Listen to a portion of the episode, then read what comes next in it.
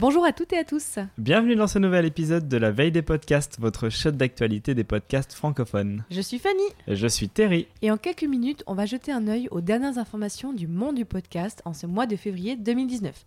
Alors au programme, des vitesses de croisière, des accélérations et des arrêts soudains. On dirait que quelqu'un s'intéresse très fort au podcast vers la Suède. Et c'est Spotify, historiquement un diffuseur de musique dans son application pour téléphone et PC, qui passe la deuxième vitesse dans son intérêt pour l'audio parlé. L'Européen vient de racheter deux entreprises de podcast pour un total de 300 millions d'euros. La première concernée, c'est Gimlet Media, le producteur des émissions Homecoming, Startup, Replay All. Alors, Spotify dit qu'ils ne veulent pas rendre ces émissions à succès exclusivement en écoute sur application. En revanche, ils vont faire travailler Gimlet sur des futurs projets exclusifs à Spotify. Et la deuxième entreprise rachetée, c'est Encore, euh, l'application qui permet d'enregistrer, de monter et diffuser son podcast directement depuis son téléphone. Et pour eux, on ne sait pas trop ce que Spotify compte faire de leur technologie. En tout cas, la marque suédoise met les moyens pour faire sa place dans le podcast et c'est même pas fini.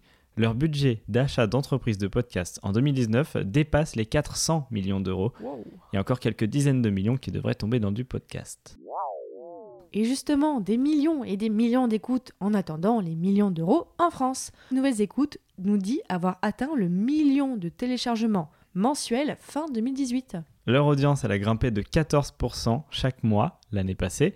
Et si on plaque ce 1,2 million sur le nombre d'épisodes qui sont sortis en décembre, ça fait 37 500 paires d'oreilles par épisode sur le mois. Avec ce succès et celui de ses collaborations, Nouvelles Écoutes a ouvert une régie publicitaire pour mettre de la pub sur ses 13 programmes originaux, mais aussi chez d'autres. On retrouve le nom de podcast en coproduction, par exemple Le Nouvel Esprit et l'émission nommée Le Meilleur Podcast. Il y a aussi les bénéficiaires de l'aide de Nouvelles Écoutes Wings qui peuvent recevoir les revenus de la régie publicitaire et également en plus quelques indépendants que sont Bliss Story, Pardon Maman et Anouk Perry Podcast. Enfin, au passage du communiqué de presse fêtant le million, Nouvelles Écoutes confirment leurs autres pistes pour faire rentrer de l'argent. Les podcasts pour des marques, l'événementiel, les droits d'adaptation de ces émissions et les produits dérivés. Des podcasts vont s'arrêter après les révélations sur la Ligue du LOL. Les hommes qui ont été impliqués dans ce cercle fermé sont quelques-uns à avoir depuis évolué dans le monde du podcast. Aujourd'hui, suite aux accusations répétées de harcèlement qui les visent, leurs émissions sont remises en question, donc voici une petite mise à jour. L'émission de cuisine Bouffon est suspendue et Guilhem Malissène ne travaille plus avec le label Nouvelles Écoutes. Le podcast Nos Ciné suspend les participations régulières d'Alexandre Hervaux. L'émission Studio 404, dont fait partie Sylvain Palais, s'arrêtera après une dernière émission en public.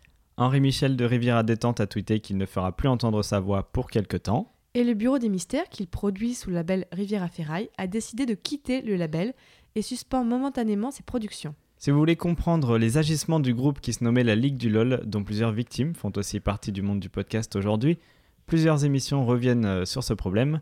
Télérama en a choisi 5, on vous met le lien vers leur article en description. Pour d'autres, ça va mieux, comme chez Sibel. On n'a toujours rien vu de l'application d'écoute qui devait sortir en décembre dernier, mais on est obligé d'en parler à cause des gros sous-sous. Alors eux, ils ont amassé des millions, en l'occurrence 5. Allez. Ils se sont fait financer 5 millions d'euros d'investissement pour mener à bien leur application, qui paraît-il bah, jolie et qui fait penser à une certaine application pour regarder des séries et des films, tu vois. C'est encore un million de plus que le financement de l'ancien président de Radio France, Mathieu Gallet, qui lance une application similaire, Magellan.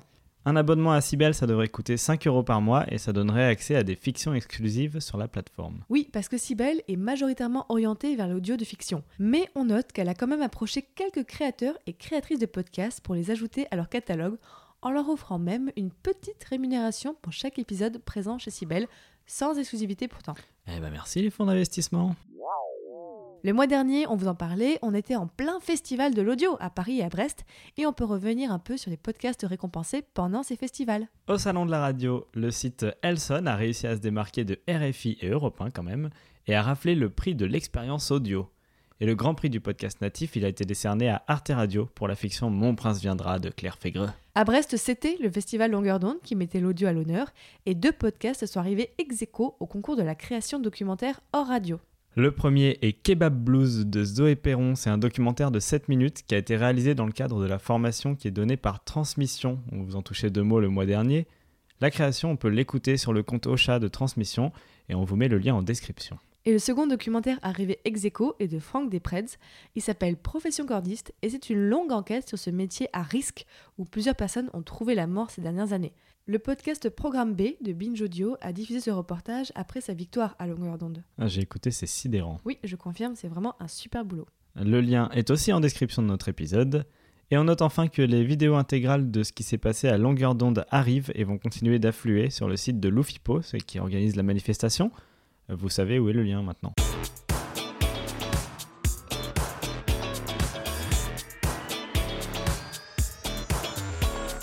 Merci d'avoir écouté la veille des podcasts. Merci également à la communauté Podcastéo qui participe au recensement des informations que vous entendez ici.